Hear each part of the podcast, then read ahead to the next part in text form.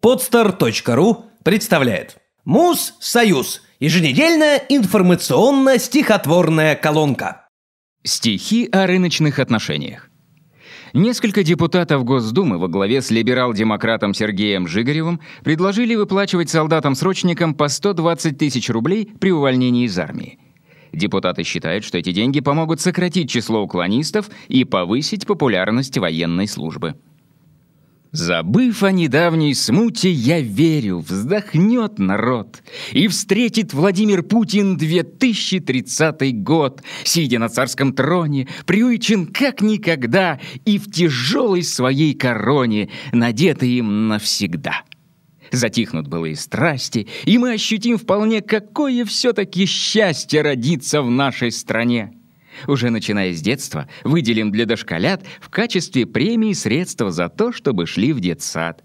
А если в какой кружочек, лепка, дзюдо, хоккей, где-нибудь между строчек еще по 300 рублей. Хочешь надбавку, иди, мол, лепи, вышивай и пой. Нам нужен хороший стимул, и всем понятно какой. Чтоб в школе учились дети, причем на 4-5, им тоже, как всем в конверте, надо на лапки давать.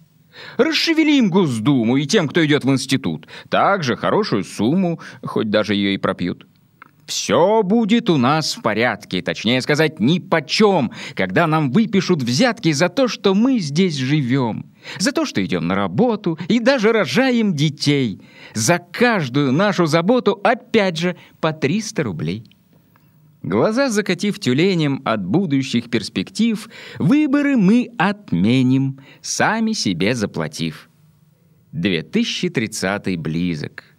Чтоб не было лишних трат, составим всеобщий список, за что нам положен оклад.